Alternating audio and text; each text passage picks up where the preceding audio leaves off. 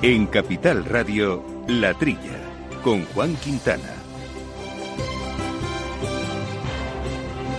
Muy buenos días, gente del campo, buenos días, amigos del campo y de sus eh, gentes. Bienvenidos, semanita más, agrícola, ganadera, calurosa, aquí en este programa que hacemos en los estudios Naturgy de Capital Radio y en el que ya ha avanzado el veranito seguimos eh, tratando temas de nuestro sector eh, productor con todas sus singularidades eh, estivales y de nuestro sector agroalimentario. Programa que hacemos como siempre con Néstor Betancor armando los controles técnicos y Jesús Moreno acompañándolos, acompañándonos como siempre también en esta temporada desde su casa. Buen recaudo. Jesús, muy buenos días. Bueno, aquí seguimos semi confinados. Buenos días a todos. Muy bien estamos, gracias a Dios pues eh, mejor vamos a estar cuando empecemos a hablar de temas tan interesantes como los que hoy nos eh, van a ocupar, por ejemplo, datos de piensos, alimentación animal, porque ha sido elaborado y publicado el informe Mercados Estadística 2019 que ha elaborado la Confederación Española de Fabricantes de Alimentos Compuestos para Animales, de CESFAC, en colaboración con el Ministerio, y veremos interesantes datos sobre este sector en 2019, que creció un 3,8% con respecto a 2018 y sobre todo cómo está evolucionando en esta época que nos va a dar eh, una medida bastante clara, va a ser un claro termómetro de cómo han evolucionado también nuestros sectores ganaderos. Nos va a acompañar Fernando Antúnez, que es el presidente precisamente de CESFAC. y llegado ya a la mitad del año, momento también perfecto para consultar otro termómetro de, en este caso, de nuestra agricultura y de nuestra ganadería, que es el seguro agrario. Además, Agroseguro acaba de aprobar las cuentas anuales y el informe de gestión del ejercicio 2019, con lo cual dedicaremos un ratito a charlar con Sergio de Andrés, que es su director de producción y comunicación, para conocer primero cómo fue 2019, aunque de eso ya hemos hablado en anteriores programas, y sobre todo cómo está yendo este primer semestre de 2020 y por tanto también cómo perciben ellos que está impactando el confinamiento en nuestro sector em, productor. Y el tercer eh, punto destacable más destacable en el día de hoy. Será una interesante conversación que vamos a mantener con Pedro Barato, presidente de Asaja eh, Nacional, sobre eh, la elevación a consulta pública que ha hecho el Gobierno del proyecto de Real Decreto de la nueva norma de calidad del aceite oliva y orujo, que ha generado importante controversia, mucha también en la industria, precisamente por la prohibición de envasar en plástico que ahí se recoge. Veremos eso qué conlleva y sobre todo en qué fase nos encontramos y qué se está haciendo para intentar modificar esta, esta norma. Bueno, pues estos son algunos de los asuntos. Ya saben en todo caso que pueden contactar con nosotros, mandarnos mensajes, ideas, opiniones, valoraciones y aquello que consideren necesario a nuestro correo electrónico a la trilla arroba capitalradio.es, la trilla arroba capitalradio.es y que por supuesto nos pueden seguir eh, también y escuchar otro tipo de opiniones y valoraciones del sector en nuestro perfil de Twitter en arroba la trilla debates. Manteniendo la tradición, las bodegas Brovalero elaboran vinos personales con identidad propia en pleno corazón de la Mancha. De sus viñedos y de su incondicional compromiso con el medio ambiente se obtienen los mejores vinos ecológicos de gran reconocimiento internacional. Disfruta tú también de un vino ecológico excepcional con denominación de origen. Bodegas Brovalero. Accede a su tienda online en www.brovalero.com. Amaneces antes que el sol y conviertes la vida en nueva vida. Y alimentas el futuro de los tuyos. Te proteges de enfermedades. No te rindes ante las adversidades. Y cada día empiezas de nuevo. Eres de una naturaleza especial. Por eso hay un seguro especial para ti. Agroseguro. Más que un seguro.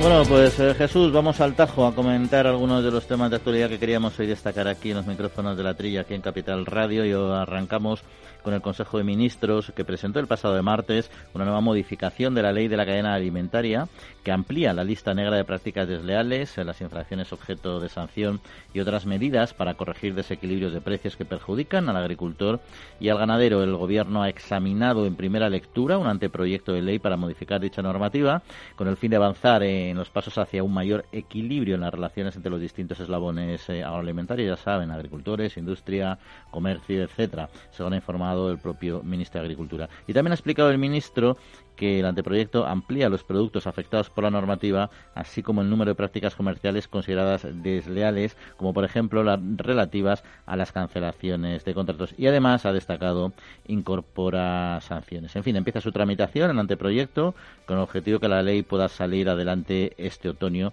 al menos según previsiones eh, del eh, Ministerio. Arrancamos, Jesús, con este asunto, si te parece. Vamos a ver, Juan, esto es curioso porque vamos a ver, si yo no, recuerdo mal, la, ley de la cadena alimentaria fue, fue eh, en su origen propuesta por, España. Fue una sorpresa que hasta, hasta en, Europa eh, la copiaron en un principio. data de, de, del anterior gobierno, ¿no? O sea, que fue una cosa como original nuestra. Y ahora estos cambios, estos cambios que yo creo que son debidos a una directiva de la Unión Europea sobre prácticas desleales.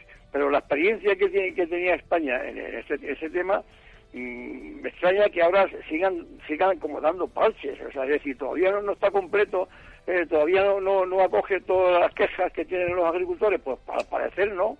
Aquí está UPA, por ejemplo, se sigue quejando de que de que hay, hay productos en, los supermercados que, que, no tienen el, calibre eh, mínimo eh, comerciable de 35 milímetros, que creen que, es fruta de frío. Y esto no lo contempla la cadena alimentaria desde un principio. Hay cosas que a mí me extrañan un montón, Juan, porque porque tenemos mucha experiencia en la cadena alimentaria, pero por lo visto hay muchos flecos que no se, que no se han recogido. en lo que va de año ya van dos o tres reformas y, y, de, la, famosa cadena alimentaria. Bueno, ahora vamos a ver si vamos ya vamos ya a, a, la definitiva. Está está el, proyecto eh, en informe de las comunidades autónomas a ver si ponen cada una sus puntos de vista. El sector, por supuesto, la Comisión Nacional de, Mercado de la Competencia, el Consejo Económico y Social y el Consejo de Estado. Dice el ministro Planas que va a estar en otoño, pero te acabo de comentar cinco, cinco eh, organizaciones que tienen que opinar y dar, y dar su, aprobado o poner algún inconveniente si es que lo hay. Yo creo que otoño va a ser pronto con, con, el grano por medio para que para que esté definitivamente aprobada. A mí me gustaría que fuera la definitiva. yo, bueno, yo, es, tan difícil, recoger todas, todas las anomalías que existen eh, eh, entre las relaciones del productor. Ahora parece ser que uno de los puntos nuevos es que no solamente la, inspección eh, sobre, eh, sobre los productos primarios, sino que también con la transformación. Es decir, el agricultor vende, vende los productos y luego alguien los transforma en las industrias y tal, y también por ahí van a haber, va a haber un poco de inspección. Vamos a ver si esa es la, la definitiva ley de, de la cadena alimentaria. Yo creo que además, bueno, hay algunos aspectos que yo creo que van a ser positivos. Eh, se incorpora, por ejemplo, como una falta grave el incumplimiento de la obligación de suministrar la información cuando es requerida, porque al final, ah, con anterioridad no se suministraba, generaba sanciones, pero no tan importantes como, bueno, para que determinados operadores pudieran dar prioridad a, no dar la información asumiendo una, una sanción más leve, ¿no? Y en leves, pues también ha habido algunas, eh, bueno, ha habido, habrá, si sale adelante tal como está planteado, como la cancelación de, pedido de perecederos de entre los 30 días previos a la entrega o la devolución al proveedor por el comprador de productos eh, no vendidos. En fin, eh, se van a dar avances. Yo sí que creo, tienes toda la razón en que lo ideal es que se lo recoja todo un documento inicial, pero bueno, también era una ley nueva y van surgiendo, la casuística va va, va poniendo sobre la mesa nuevos problemas y bueno, hay que ir poco a poco incorporándolas. Yo espero que esta vez, como tú bien dices, eh, quede ya bastante más eh, cerrada.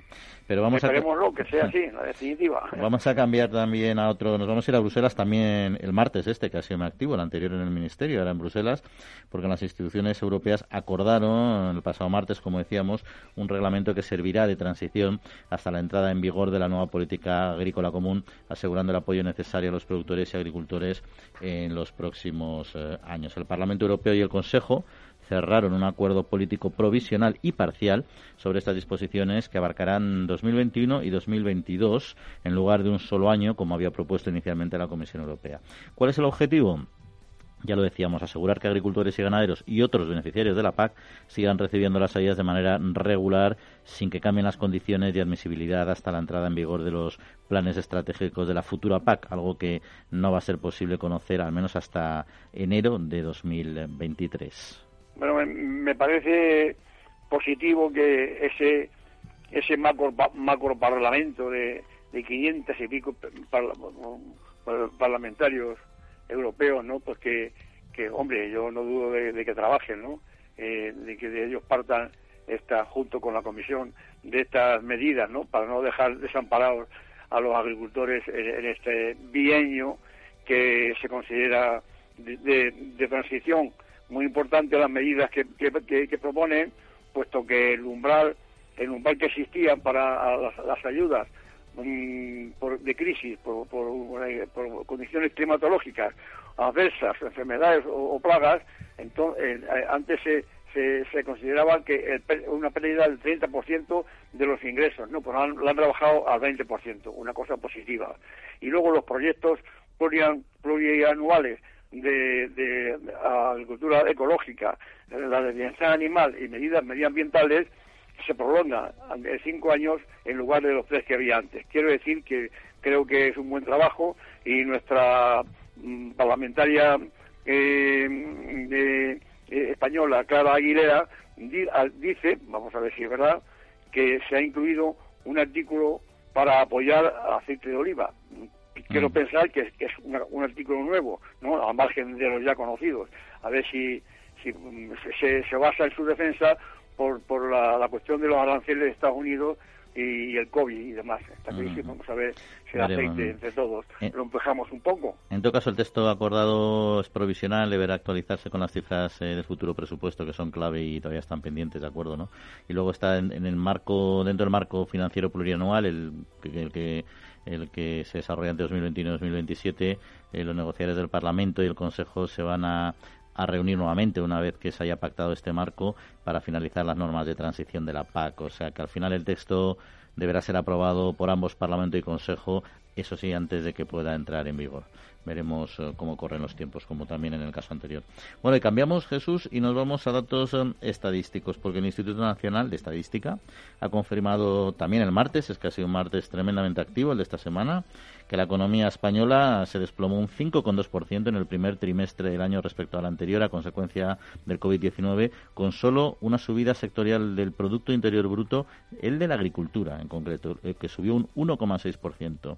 El crecimiento de la economía agropecuaria contrasta con la caída del PIB de la industria, que bajó un 6,5%, la construcción, que bajó el 6,8%, los servicios el 4,7% y en este último el descenso más notable es del comercio, transporte y hostelería, que cayó el 11,1%. En fin, un síntoma de lo que hemos ido hablando aquí en los eh, programas, ¿no? que la agricultura ha sido, en este caso, ha sido un poco eh, parte o uno de los pulmones de la economía. Bueno, esto, eh, este, hombre, los datos, enero, febrero y marzo, dos meses, a enero no, no creo que ya eh, influyera mucho, ¿no? Ya había cierta normalidad. Aquí el susto vino a partir de febrero finales y sobre todo marzo, ¿no? Pero es curioso cómo se cómo se, confirma que si hay un sector que ha mantenido el tipo durante esta esta desgracia de, que, que, nos ha llegado ha sido ha sido eh, eh, el sector agrícola, agroalimentario en general. No ha faltado de nada eh, para la alimentación el Producto Interior Bruto, como has dicho, ha subido el 1,5%, eh, mientras que eh, en general ha, sido una caída de 5,2%. Hombre, es, lógico que la industria, claro, eh, se, paró de golpe, tenga un, descenso del 6,5% y sobre todo la construcción.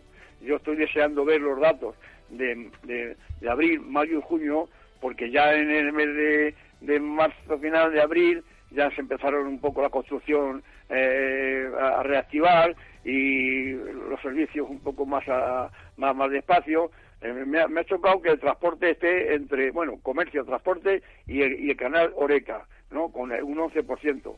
Pero el transporte, el transporte ha dado un ejemplo de, de, cómo no parar, vamos, los, pobres transportistas que no tenían ni donde parar a comer ni descansar cuando cuando estaba en todo su apogeo el, confinamiento, ¿no? Y dando un ejemplo de trabajo sensacional, llevando los productos a, todos sitios, ¿no? Yo estoy deseando de que aparezcan los datos del INE, Instituto Nacional de Estadística, de abril, mayo y junio. A ver cómo estas cifras, cómo, este, cómo esta foto cambia un poco de, para bien y mm, si, si, no aumentan, por lo menos que el descenso sea mínimo. ¿no? Vamos a ver. Hay que eh, esperar a ver cómo, cómo cuando publique el Instituto Nacional de Estadística los datos de, de, de, abril, mayo y junio. Sí, no, está claro, está claro, porque al final ahí es donde vamos a ver la tendencia, la tendencia, la tendencia real, porque es verdad que la primera parte del año ha sido muy positiva en varios subsectores, con lo cual ese primer mes ha, amortiguado estas bajadas que estamos hablando. Y posiblemente el sector agrario también se haya visto resentido al final, ¿no? Lo es que está claro que, que en menor, eh, en menor proporción. Bueno, pues eh, estos son unos asuntos, tenemos otros eh, sobre la mesa, pero si te parece, vamos a cambiar de tercio porque tenemos ya nuestro primer eh, invitado esperando y no queremos eh, tenerle mucho más tiempo. Solo tú y los que están a tu lado conocéis el día a día del trabajo en el campo. Por eso en CaixaBank estamos contigo siempre. Ahora es el momento de seguir invirtiendo y transformar el sector. Y para ello contamos con soluciones de financiación pensadas para dar respuesta a tus proyectos, sean cuales sean. Solicítalas en tu oficina o a través de CaixaBank Now. Agrobank, pasión por el mundo agro.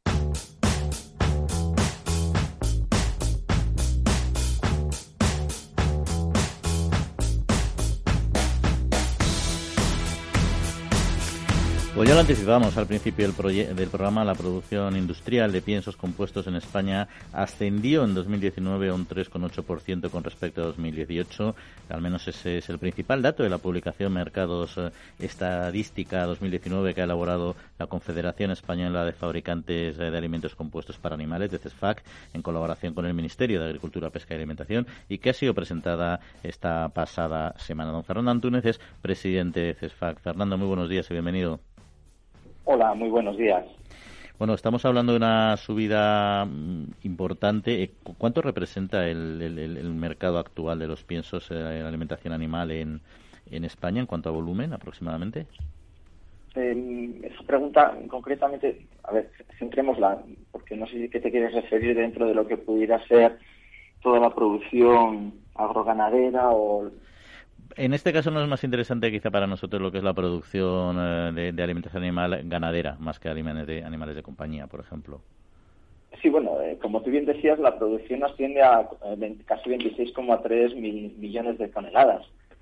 En este caso, bueno, pues ese sería el dato, ¿no? O sea, este no, no, ¿Y cómo nos, cómo, cómo, nos posiciona en el mercado en el mercado europeo? ¿Cómo estamos posicionados en España? Eso sí, sí.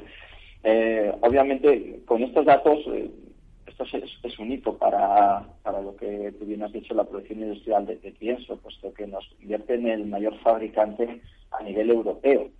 O sea, dentro de lo que sería el montante europeo llegamos a representar eh, algo más del 16% de esa producción industrial a nivel europeo. Somos el principal país productor. Este hito se, se ha conseguido en el año 19 y sí que es verdad que con esto del COVID-19 pues eh, se ha visto un poco enmascarado, ¿no? O sea, esa enhorabuena, ese éxito, pues de alguna manera parece como se ha visto enmascarado por, estas circunstancias que estamos viviendo a día de hoy. Porque eh, dentro de ese liderazgo europeo que tenemos eh, a nivel mundial también tenemos, eh, ¿cuál es más aproximadamente nuestra representatividad en el mercado mundial? Pues estaríamos en este momento dentro de los 10 mayores fabricantes de piensos compuestos a nivel mundial. O sea, ese es el grado de importancia, creo que es muy relevante. Es decir, que están, está dentro de ese top 10 es un dato a tener en cuenta. Y, en, y eso hablamos de 2019 como no, que nos ha colocado en ese ya nivel top al que ya está en el que ya estamos lógicamente próximos. Como bien decía Fernando 2020 con el covid eh, ha relativizado todo no eh, pero dentro de los datos que, que tenéis eh, hasta la fecha cómo se está comportando el mercado en, estos últimos meses bueno vamos a ver. Es verdad que este 2020 es como un antes y un después ¿no? del tema del COVID. Eh, el año 2020 ha venido marcado por una crisis de demanda una crisis de demanda que se produce tanto a nivel eh, en España como a nivel internacional. Eh, y, más en nuestro, si nos centramos en España, lo que más nos ha avanzado ha sido por una parte el cierre del canal América y por otra parte lo que sería o lo que es la, la, previsión del turismo, ¿no?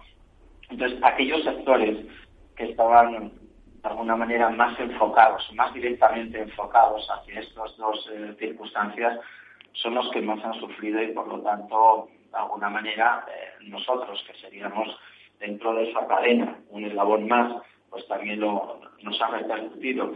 Tanto es así que de alguna manera nuestras previsiones pues son las de, disminuir cerca de no llegar al 3%, ¿no? Pues como otro cierto puede ser lo que nosotros prevemos que va a disminuir este año la producción de piensos. Tenemos, eh, perdona Fernando, tenemos un poquito de problema con la entrada de sonido. No sé si se pudiera mover o colocar un poquito mejor el teléfono porque se le entrecorta en, en algún momento. No, era, solo eso. Disculpe la interrupción. Sí, sí, sí, sí. Como te decía, eh, de alguna manera, mm, tanto lo que es eh, el cierre del canal Oreca como, eh, no sé, la, incertidumbre que, hay acerca del turismo y todo ello pues eh, conlleva una, una crisis de demanda hace que aquellos sectores que más que estaban más enfocados precisamente hacia turismo o hacia Canal Oreca sean los que más hayan sufrido. Entonces, de alguna manera eso también ha repercutido en lo que es la, la, producción de, pienso y la, obviamente todo aquello que sirve para alimentar estas cabañas ganaderas. Tanto es así que uno, bueno, el, sector que, que, nosotros pensamos que más, más va a sufrir precisamente es el avícola, ¿no? un sector muy, muy enfocado en esta época del año, el sector también en problemas inicialmente en el sector de, del posteriormente también en la comercialización de vacuno, carnes nobles y demás. O sea, todo aquello que va muy enfocado, como bien digo, a ese canal Oreca, a ese turismo, son los que más, eh, de alguna manera, van, van, van a sufrir y, en consecuencia, pues eh, el pienso también se va a resentir. ¿Y, cómo valoran... que es un punto de inflexión, sí. ¿Y cómo valoran, eh, Fernando de CESFAC, nuevas fuentes proteicas que están, en, que están desarrollándose, como es, por ejemplo, la producción de, de insectos? Bien, eh, eh, este país es un milagro, ¿no? Puesto que somos el primer fabricante de piensos en el europeo siendo deficitarios en materias primas y teniendo una de, en este caso una dependencia eh, total en el caso de la proteína, con lo cual todo lo que sea nuevas fuentes de proteína por nosotros va a ser obviamente bienvenido. Eh, que duda cabe que equilibrará aún más esa, esa balanza de oferta y demanda pero también es verdad que nosotros estamos un poco a las expensas de lo que puede ser todo el tema legislativo, todo el tema de sanidad, seguridad alimentaria, pero por nuestra parte mm, pensamos que, insisto, tanto todos aquellos movimientos que puedan ir encaminados a una mayor oferta de proteína eh, y que puedan cubrir ese déficit, bienvenidos serán por nuestra parte. Y ya para terminar, además de la función alimentaria, en este caso los piensos tienen pueden desarrollar también una función sanitaria, ¿no? En ese sentido, ¿cómo evolucionan los eh, piensos medicamentosos? Eh, bien, mm, de alguna manera, dentro de los retos que, que tenemos precisamente marcados, o puede ser todo el tema de sostenibilidad, y es precisamente uno de los eh, planes más ambiciosos que tenemos es la Agenda CESPAC de Sostenibilidad 2030, eh, sostenibilidad en, triple factor, no tanto medioambiental como social como económica, y en el cual vamos a involucrar no solamente a lo que son eh, los fabricantes de pienso, sino también a los proveedores de materias primas y a los ganaderos. Pues otro de los retos que también nos tenemos marcados es todo el tema de pienso medicamentosos, lo que es el tema de nuevo Real Decreto que estamos colaborando con el Ministerio para, de alguna manera, reducir todo el tema del uso de tanto medicamentos como pienso medicamentosos y ahí estamos involucrando también, como te decía anteriormente, a, lo que son los ganaderos, ¿no? Eh, todos estamos en esa línea, de hecho nos hemos marcado un objetivo que es disminuir tanto lo que es el uso de los piensos como la contaminación cruzada, ¿no? Hay un objetivo a nivel, a nivel europeo que es reducir al 50% el uso de esos piensos, eh, esos medicamentos, y en el caso de contaminación cruzada, pues nos hemos marcado como objetivo pues, pues el 1%. O sea, de hecho, tanto lo que es eh, la producción de estos piensos medicamentosos ha ido disminuyendo. ¿eh? y de alguna manera, pues también hemos disminuido las moléculas, hemos disminuido el número de entremezclas. O sea que estamos, yo creo que ahí estamos haciendo un buen trabajo en colaboración con el Ministerio y de la mano del Ministerio y de alguna manera anticipándonos, anticipándonos a lo que pudiera ser el reglamento europeo que se prevé para el 2020 y en este caso pues marcándonos unos objetivos ambiciosos en los cuales yo creo que estamos trabajando de una manera eficiente. Don Fernando Antúnez, eh, presidente de CESFAC, pues muchas gracias por atendernos y que pase muy buena semana. Un saludo. Muchísimas gracias. Hasta luego. Amaneces antes que el sol y conviertes la vida en nueva vida y alimentas el futuro de los tuyos. Te proteges de enfermedades. No te rindes ante las adversidades y cada día empiezas de nuevo. Eres de una naturaleza especial. Por eso hay un seguro especial para ti. Agroseguro, más que un seguro. La Trilla, con Juan Quintana.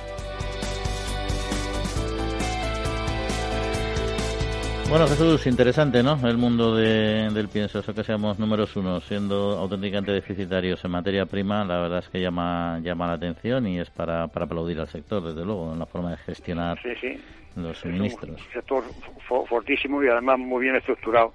Ah, funciona, Funcionan de maravilla. Bueno, este año los cereales se, se prevé una buena cosecha. Vamos a ver, aunque seguimos con nuestro perenne en, en soja, en, proteína, vamos a ver si puede seguir el sector eh, funcionando como hasta ahora. ¿eh?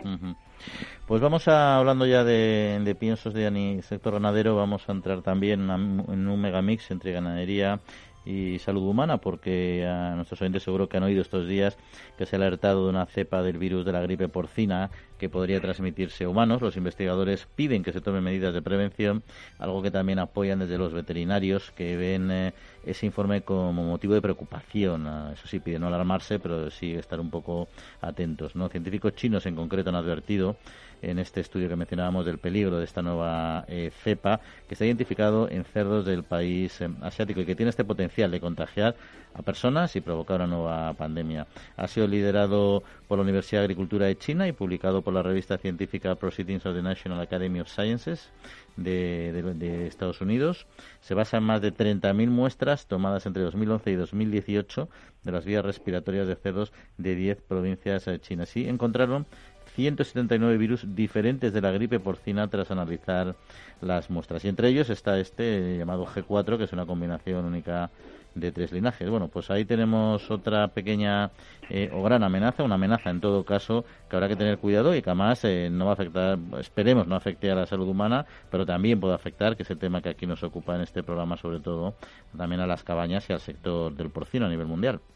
Ya, Juan, vamos a ver.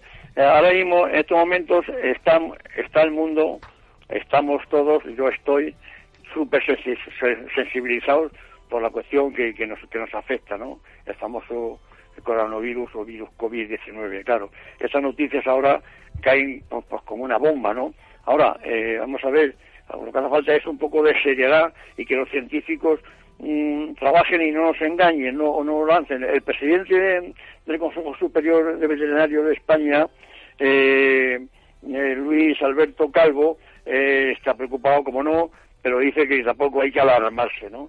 Lo que tienen que hacer los científicos es decirnos la verdad. por lo visto es una una que se han, se han visto unos virus en la vía respiratoria de, de, de, han hecho 30.000 muestras, como tú has dicho, ¿no? De las cuales 179 virus diferentes. Pero bueno, esto tiene que ver algo con un virus como el COVID o son los virus anuales que nos afectan. Yo cada vez que me pongo la, vacuna de la gripe, me dice la enfermera, este año la vacuna es diferente, ha, cambiado porque está, porque va cambiando la vacuna según van viendo los virus que hay que hay que hay que, que, que afectan. Me refiero a la, la gripe. Quiero decir con esto que lo, que hay que hacer es mm, que todos los organismos científicos se pongan de acuerdo, que no nos engañen y que no nos asusten y que y, que no dejen de, tomar medidas si verdaderamente hay que tomarlas, ¿no? Mm. Porque vamos, eh, tal y como está cuestionada la Organización Mundial de la Salud, yo leo en la prensa y, oigo opiniones de que está algo cuestionada eh, en este asunto del tratamiento. Acaba de acaba de decir acaba de, publicar la OMS que los, los dos países que mejor han gestionado la crisis del COVID han sido España e Italia. Es, es una cosa que, que, que, que que vamos, que... me, me, cuesta, me cuesta creer eso, Jesús, cuando tienes al lado a Portugal, que ahora le está yendo mal, pero en su momento... Pero bueno, yo creo que vamos a irnos un poco de lo que es el debate popular de la enfermedad, porque estamos un poco entrando en la parte ganadera, que es la, la que quizá nos interesa, porque sí que es cierto que lo, que lo que han recomendado es, por supuesto, desarrollar una vacuna contra... Una vacuna, ¿no? una vacuna como la que existe para, me imagino que para la pesta africana o algo así, ¿no? Claro, para cerdos, pero también para, los animales y, por supuesto, para las personas, claro. Porque al final todo esto, si problema que tiene para nuestro sector es que ya lo hemos visto con distintas eh, eh, enfermedades en, cerdos eh, chinos que han hecho que se hunda su mercado, que dependan del mercado ahora americano, que los Estados Unidos, a su vez China les ha puesto unos mega aranceles en defensa de los puestos por Estados Unidos, con lo cual ya no pueden importar de Estados Unidos, se disparan los precios, bueno, en fin, hay toda una concatenación de reacción al mercado mundial, pues, ¿no? Pues ahí está, que a lo mejor hay también cuestiones, cuestiones económicas por eso digo yo que, no nos tienen que engañar, que nos tienen que decir la verdad. Mm. El caso es que al final eh, lo importante es que aquí el sector del porcino va a tener que estar eh, atento a qué pasa con esto, porque cualquier problema que haya con la cabaña ganadera de cerdos en China, sin duda va a afectar a, nuestro sector, al sector, al sector eh, español, al sector europeo en particular. Bueno, y vamos a concluir ya este segundo resumen, Jesús, si te parece, hablando del paro del número de parados en el sector agrícola, que aumentó un 15,4% en junio en respecto a mayo, lo que supone el ingreso en las listas de 25.342 personas más, debido en parte a la finalización de la campaña de recogida de fruta. Esto es lo que se desprende de los datos difundidos el pasado jueves por el Ministerio de Trabajo, que revelan que el 71% de este incremento se concentra en la comunidad autónoma de Andalucía. Bueno, ya sabes tú, Juan, vamos, yo eh, lo, lo, poco eh, respecto al paro agrícola eh, tengo muchas dudas porque primero los datos los datos no lo mismo que, una industria no que se sabe la gente que que entra por la mañana y ficha con un, reloj y tal. Quiero decirte que en el campo la cosa es un, es un poco un poco más difícil de, de, llevar. Luego hay que sumar a eso las campañas de repente viene una campaña mala de, la fresa y el paro sube. Si hay buena cosecha, pues el paro no, no, no. Quiero decirte que es un sector en el que es muy difícil eh, conllevar los datos fiables del paro. No cabe duda que ahora que ya ha terminado la campaña de la fruta o está terminando, pues que haya más paro. Eso es una cosa que, que, todo el mundo la, entiende. Lo, que, sucede es la, comparativa, Jesús. De... 26% del paro son extranjeros como no cabe como no cabe de, otra manera ya sabemos que, que, los rumanos y de los países del este y, de Marruecos vienen todos los años a, a España al campo. ¿no?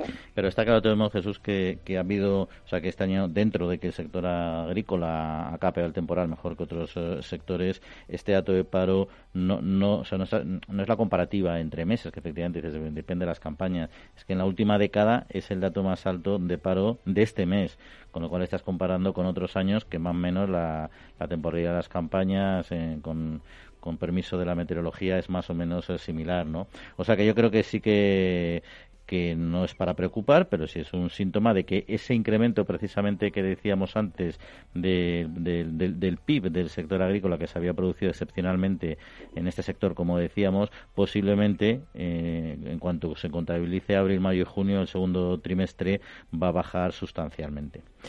Pero en fin, son, eh, son datos, eh, no nos podemos quejar en el sector a pesar de que algunas También, Juan, eh, la agricultura, no me refiero ahora yo a los tractores de hace 20 años, la agricultura no para de, mejorar su, su, su, su, su, tecnología. Creo que lentamente cada vez el campo necesita menos gente. Hay labores que antes no se concebía que, que, que las hiciera una máquina y, ahora ya las hace, como, como por ejemplo la decoración de, la uva, que ya está próxima a empezar dentro de nada. ¿eh? En fin, pues seguimos hablando, Jesús, de estos y otros asuntos, pero uno que nos gustaría analizar hoy en concreto, porque es uno de nuestros termómetros del sector, es el seguro agrario. Lo haremos en un instante. El Foro Interalimentario trabaja por conseguir los mejores productos con la máxima calidad a los mejores precios, velando por garantizar la seguridad de la cadena alimentaria sostenible desde su origen hasta que los productos llegan al consumidor. Para ello cuenta con el compromiso de las empresas que lo integran, que apuestan por la seguridad, la calidad, la investigación, la innovación y la justa retribución de todos los agentes de la cadena.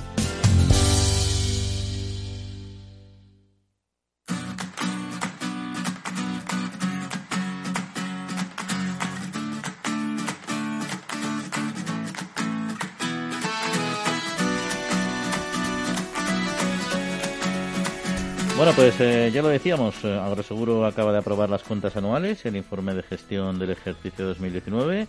Por otro lado, acabamos de superar el meridiano del año, un ejercicio muy especial en plena crisis del COVID-19 que ha impactado directamente en muchos subsectores agrarios. Afortunadamente, las condiciones meteorológicas están siendo benevolentes y es, por tanto, un buen momento para hacer un balance del semestre agrario, eso sí, desde la perspectiva eh, del seguro. Y para ello nos acompaña Sergio de Andrés, que es director de producción y comunicación de Agroseguro. Sergio, muy buenos días.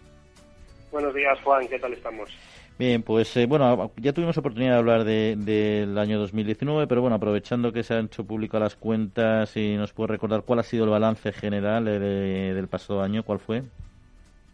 Pues sí, efectivamente las cuentas fueron aprobadas la semana pasada por la Junta General de Accionistas y entrando en la pregunta que me realizabas, pues el, el balance general del año ha sido positivo. Mm, eh, los dos años precedentes, 2018 y 2017, fueron años con, con, resultados negativos para lo que es el seguro agrario y en este año 2019 se ha cerrado con un resultado de 21,5 millones de euros positivos.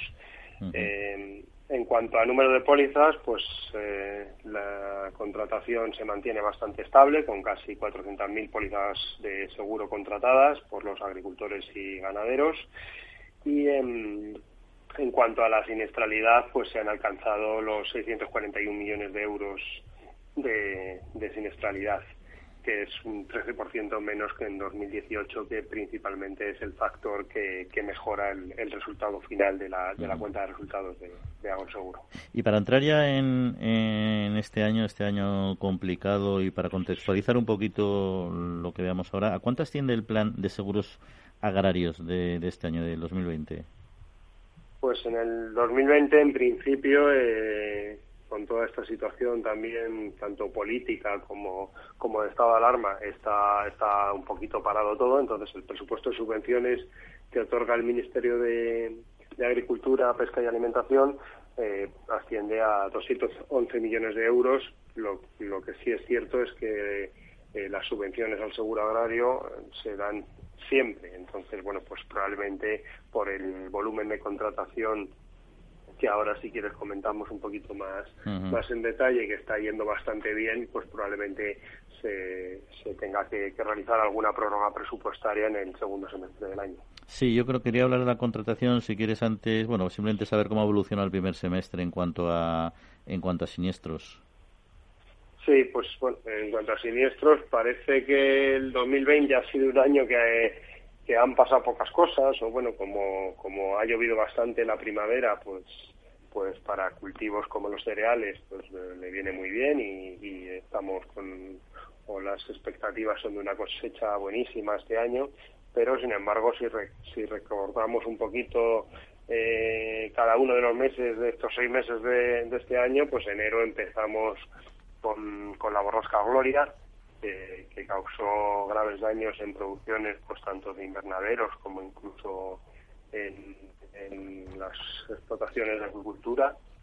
Eh, luego en febrero hubo temporales de viento que afectaron bastante al plátano en, Canarias y luego ya a partir de marzo pues empezamos con las tormentas de pedrisco que la verdad es que este año han empezado muy pronto, bastante más pronto que, que en años precedentes y que no se han ido alternando con, con lluvia, como te comentaba anteriormente, que bueno, para algunos cultivos como el cereal pues es benévolo, pero para otros cultivos como por ejemplo el ajo, pues en, la zona de, Castilla-La Mancha pues ha sido perjudicial porque al final eh, daña daña el cultivo.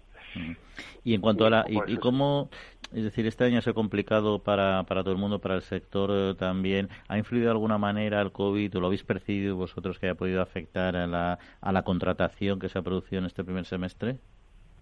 Pues la verdad es que la contratación a día de estamos en un 8% de, de volumen de líneas por encima del año pasado. Aquí hay yo creo que para, para el sector realmente más preocupa a los agricultores es la inestabilidad meteorológica y, eso condiciona mucho más la contratación, que, por eso ha, incrementado sustancialmente. Como líneas de seguro que, han ayudado a este incremento de contratación, pues eh, eh, los herbáceos, que, ante las expectativas de, buena cosecha para este año, pues eh, corresponden en primavera hacer los módulos complementarios eh, contratados el pasado otoño para incrementar la producción y luego aquellos que no contrataron en, en los módulos de otoño, que son módulos más eh, cuya cobertura principal es la sequía, pues han, contratado los módulos de pedrisco también ante la eh, temeridad de las tormentas de pedrisco que, hemos tenido durante durante esta esta primavera. ¿Hay algún problema de, sonido, Sergio? No sé si a lo mejor pudieras colocar eh, un poquito mejor, si se pudiera. En todo caso, bueno, vamos a ver, eh, también quería plantearte qué previsiones tenéis para la segunda mitad del año. Ahora a lo mejor, ¿no? Mejor. Sí, mejor, mejor, mucho mejor ahora, gracias. Vale, vale, nada, nada. Pues en cuanto a la, a la segunda parte del año, la verdad es que que estamos expectantes porque bueno pues hasta ahora no hemos notado absolutamente nada. Como te decía pues la contratación ha ido ha ido incluso mejor que el año pasado. Y bueno pues un poco expectantes porque siempre mm, vamos de la mano de cómo están los diferentes cultivos. Ahora estamos en plena contratación de cítricos y, y también va bastante bien la línea. Mm, veremos a final de año porque hay eh, sobre todo la uva de vino y los herbáceos que se contratan eh, principalmente a final de año, pues veremos. Las expectativas de ambos sectores pues son buenas eh, a día de hoy. Entonces, bueno, pues mm, veremos. La verdad es que bastante bastante expectante. Y, entre tanto, en estos meses eh, complejos, eh, entiendo que Agroseguro habrá podido mantener la operativa, pero ¿ha afectado de alguna manera los tiempos de percepción de, de indemnizaciones de cara a los damnificados? Pues no, no, la verdad es que bueno, desde que se decretó el estado de alarma, pues el, el pasado mes de marzo, como todo el mundo que, que trabaja, pues tuvimos que todos los empleados de Agroseguro, incluso bueno, los peritos, los peritos que colaboran con nosotros, pues adaptarnos a esta nueva situación, pero bueno, la, la eh, tanto la contratación de pólizas que ha ayudado bastante el que hace un par de años implantamos eh, eh, la domiciliación bancaria como una forma de pago para las pólizas que anteriormente no existía y que eso claro ahora en los en los tiempos actuales se hace principalmente por medios telemáticos como en la parte de las indemnizaciones como me comentabas pues bueno ya prácticamente eso, todo se hace por medios telemáticos vía tecnologías de servicios web y la verdad es que pues ha funcionado todo todo perfectamente. Prueba de ello es que se han conformalizado 175.000 pólizas y se han abonado casi 100 millones de euros durante durante este estado de alarma además bueno pues también hemos aprovechado para para como yo creo que muchas empresas de este país para eh, fomentar herramientas más digitales que a lo mejor las teníamos ahí en cartera y que, y que no dabas el paso, pues esta situación ha obligado un poquito. En nuestro caso, pues hemos probado eh, herramientas de teleperitación que hasta ahora pues era, eh, era residual y, en aquellos casos en los que se ha podido, si bien es cierto es que, que las peritaciones en el seguro agrario principalmente siguen siendo presenciales, pero bueno, algún, alguna peritación concreta pues se puede hacer por, por teleperitación mediante videoconferencia con el, con el agricultor y el perito al otro lado del, del teléfono y en, los momentos de mayor confinamiento pues así se, se ha realizado. Don Sergio de Andrés, el director de Producción y Consumo y Comunicación, perdón, de Agroseguro. Muchas gracias por acompañarnos, como siempre un placer y que pases buen fin de semana. Vale, igualmente, buenos días Juan. Buenos días. Buena semana para todos. Gracias. El Foro Interalimentario es una asociación sin ánimo de lucro que agrupa empresas punteras del sector agroalimentario que trabajan con más de 22.000 pymes y productores primarios. Las empresas del foro sustentan más de 90.000 puestos de trabajo y destinaron casi 200 millones de euros a actividades de investigación e innovación y al desarrollo de nuevos sistemas de producción alimentaria.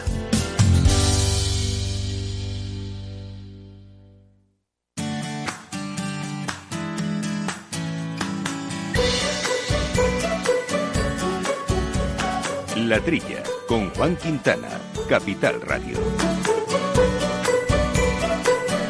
Bueno, Jesús, eh, antes de hablar del sector del aceite de oliva, que es el último tema principal que nos queda hoy en el programa, sí quería comentar un, eh, un estudio que se ha presentado esta semana sobre la venta eh, online y los supermercados, su desarrollo en esta fase de la COVID y que hay, se considera que un antes y un después, según el propio sector. La venta de alimentos por Internet ha subido con fuerza, coincidiendo con la pandemia, un fenómeno que marcará este cambio que decíamos, este punto de inflexión en la apuesta del sector del supermercado por el comercio electrónico, una vez que han comprobado que se trata de un canal relevante para el consumidor. Lo ha señalado así el director general de la patronal de Asedas, que agrupa pues Mercadona, Día y una decena de cadenas regionales, Ignacio Magarzo, quien presentó este estudio que corrobora este incremento de las ventas online, aunque la mayoría de los compradores siguen compaginando esta vía con la tienda física. Un informe elaborado, por cierto, por el Observatorio para la Evolución del Comercio Electrónico en la Alimentación.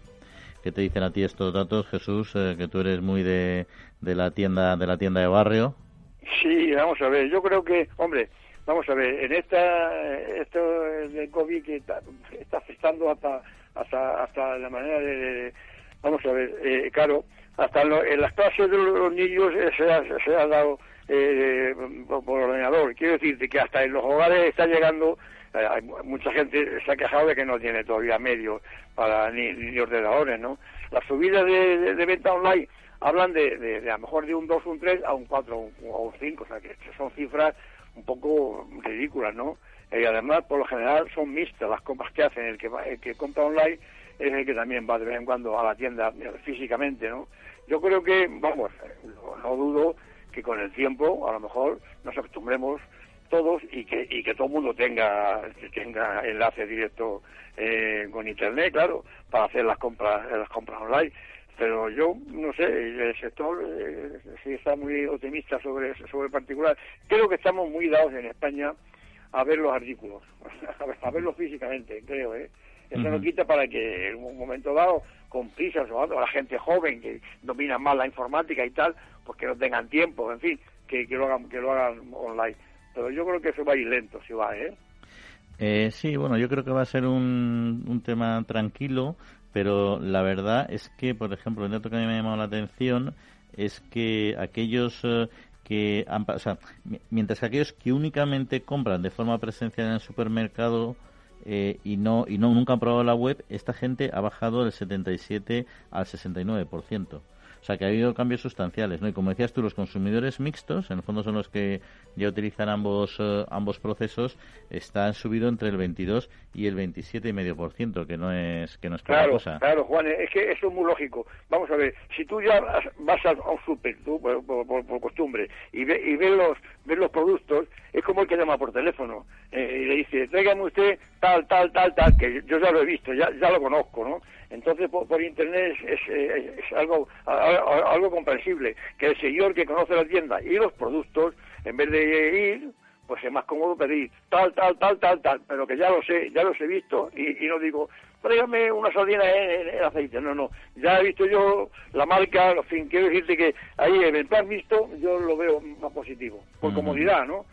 Pero sobre la base de que el que lo pida ya ya sabe lo que pide. Pues yo creo, yo creo, Jesús, que esto de, de la venta online eh, va a ser, a pesar de todo, y es cierto que que hay que tener una, parte física es un poco parecido a lo del teletrabajo. Es decir, el teletrabajo ha venido para quedarse, ya había muchas compañías que ya lo hacían, pero ahora no se va a pasar a un teletrabajo en el mundo empresarial 100%, o sea, no se va a trabajar, teletrabajar cinco días a la semana cuando se recupere la normalidad, igual que no todo el mundo va a comprar online, y etcétera, y le va a seguir gustando ir de vez en cuando a la tienda, como la gente va a querer o va a deber seguir yendo de vez en cuando a las oficinas, pero sí que se va a reequilibrar muchísimo. ¿no? Para mí la duda es eh, igual que sí que lo veo bastante sencillo, operativo, viable, incluso económicamente y medioambientalmente muy sostenible el cambio del teletrabajo, en este caso eh, yo creo que el comercio todavía tiene que hacer un esfuerzo muy importante para dar servicios realmente eficientes, para que, que, la opción de compra y la experiencia de compra en una tienda online alimentaria sea realmente cómoda y sea atractiva. y Porque yo no voy a decir nombres aquí, pero hay algunas plataformas que son muy complicadas y al final casi te, te, te, da pereza, ¿no? Entonces en eso tiene yo creo que mejorar sustancialmente, ¿no? Pero estoy convencido. estoy Harán esas mejoras si les compensa. Es todo una, una pescadilla que se mueve la cola. Eh, las empresas que venden online se van a, van a servir con rapidez y, a buen precio. Eh, dependerá si, si, si, si, tiene éxito o no, o sea, si hay, si hay pedidos. Yo creo que estoy contigo en que irá pero a paso lento. Oye, lo otro, otro tema, eh, un 48% de los consumidores considera fundamental conocer el origen de los alimentos, y mientras el 82% opina que además hay que potenciar los productos locales. Estos datos se han obtenido de un estudio presentado por la Organización de Consumidores y, Usuarios de la OCU. La salud es la principal preocupación de los ciudadanos y ciudadanas a la hora de elegir los alimentos. Eh, pues el 68% compra productos con mensajes nutricionales y el 26% con alegaciones eh, sobre salud, según esta misma misma encuesta, ¿no? Bueno, pues ahí son datos. Interés por el medio ambiente, pues al 24% de los consumidores les interesa y un 29% eh, compra productos que contienen alegaciones medio medioambientales. Es decir, que salud primero, medio, eh, eh, medio ambiente después y, y bueno, y el origen, ¿no? El origen no está mal, un 48%, como decíamos, está entre uno, entre uno y otro. el origen es curioso, vamos, yo yo yo yo no no no no compro nada eh, sin saber de dónde vamos. Pero hay, hace falta un poco de cultura entre la gente joven sobre todo. Saber lo que se lo que se cultiva en España no es decir si me tengo que tomar unos espárragos eh, que, que, están de Navarra, si, si hay unos pimientos de Lodosa, si hay un queso en todos, en todos sitios, un conocimiento geográfico de lo que se produce aquí y luego ver el origen, claro, aunque se produzcan eh, algunos productos en muchos sitios, pero los que tienen fama es porque, es porque se lo han ganado. O sea, en ese sentido, de que saber el origen, cada vez eh, la gente pregunta más, me parece poco todavía el 8%, es, es fundamental que la gente sepa el origen del producto. No, no, no solamente que sea español, que eso ya se da por descontado, sino que de qué sitio de España es la alcachofa o cualquier producto. ¿no? Luego, en cuanto a, lo que dices de de los mensajes, claro, la nutrición eh, es, fundamental, ¿no? Claro, la, gente está preocupada por la salud y tal. El 68% de los mensajes son de aspecto nutricional. Se referirá a, calorías, ¿no? El aspecto bueno, sí, a todo. A, me engorda o no me engorda. En, gran parte sí, también a tipo de grasas, también, en fin, yo creo que hay un poco de todo.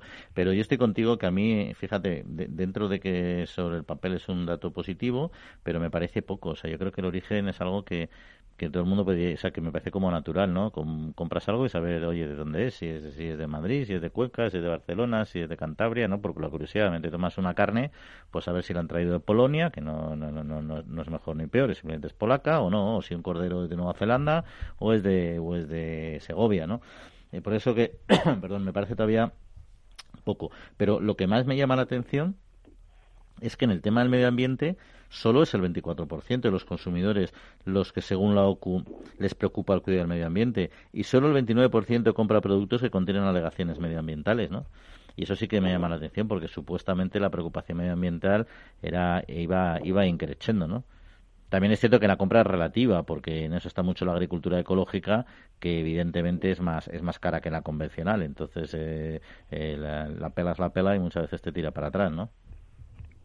yo, yo, doy por hecho que cuando compro un, producto, el que lo ha producido ha tenido en cuenta todas las normas medioambientales. No, no, no voy a ser yo como consumidor el que, que tenga que imponer las normas, no, no sé cómo decirte. Eh, yo creo que también ha habido con esto de, de, de, medio ambiente un poco de, de, no, no voy a decir de, exageración, pero no de buena información. Eh, el ganadero que produce carne o, leche o tal, ya, ya se cuida de, de, medio medio ambiente de, su entorno. El consumidor que está en Madrid o está en Segovia, eh, ¿qué tiene que ver él con, el medio ambiente del queso que, va a comprar allí? No sé cómo decirte. es muy lejano eso. Pues vamos a hablar de queso, pero vamos a hablar un poquito de vino y de otras cosas que nos quedan pendientes, Jesús.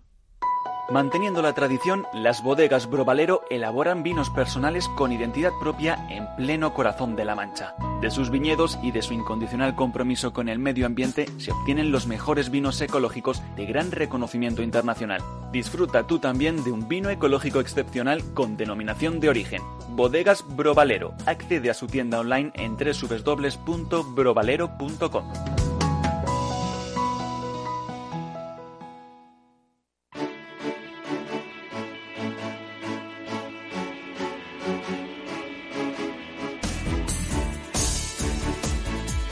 precisamente para que estos productos ecológicos, estos vinos ecológicos no sean más caros como decíamos anteriormente, lo cual no es ni bueno ni, malo, se compra un producto diferente, se los vamos a abaratar en la trilla y se los va a abaratar precisamente las bodegas Bro Valero porque les van a hacer un descuento del 15% si quieren comprarlo como oyentes eh, de la trilla. No tienen más que meterse en su página web para hacer la compra online, tienen ahí una exposición muy clara y muy atractiva de todos los vinos ecológicos monovarietales que producen en esta en esta bodega de marca y esta bodega muy personal y cuando vayan a entrar a la pasarela de pago y vayan a pagar le pedirán el cupón y ahí simplemente teclean la palabra la trilla, teclean la trilla todo seguido y en minúsculas, la trilla todo seguido en minúsculas y automáticamente les aplica el 15% de descuento sobre el precio que está tarifado en la página. Ya saben, www.brovalero.com, momento perfecto y espacio perfecto para catar estos excelentes eh, vinos ecológicos a un precio muy muy ajustado.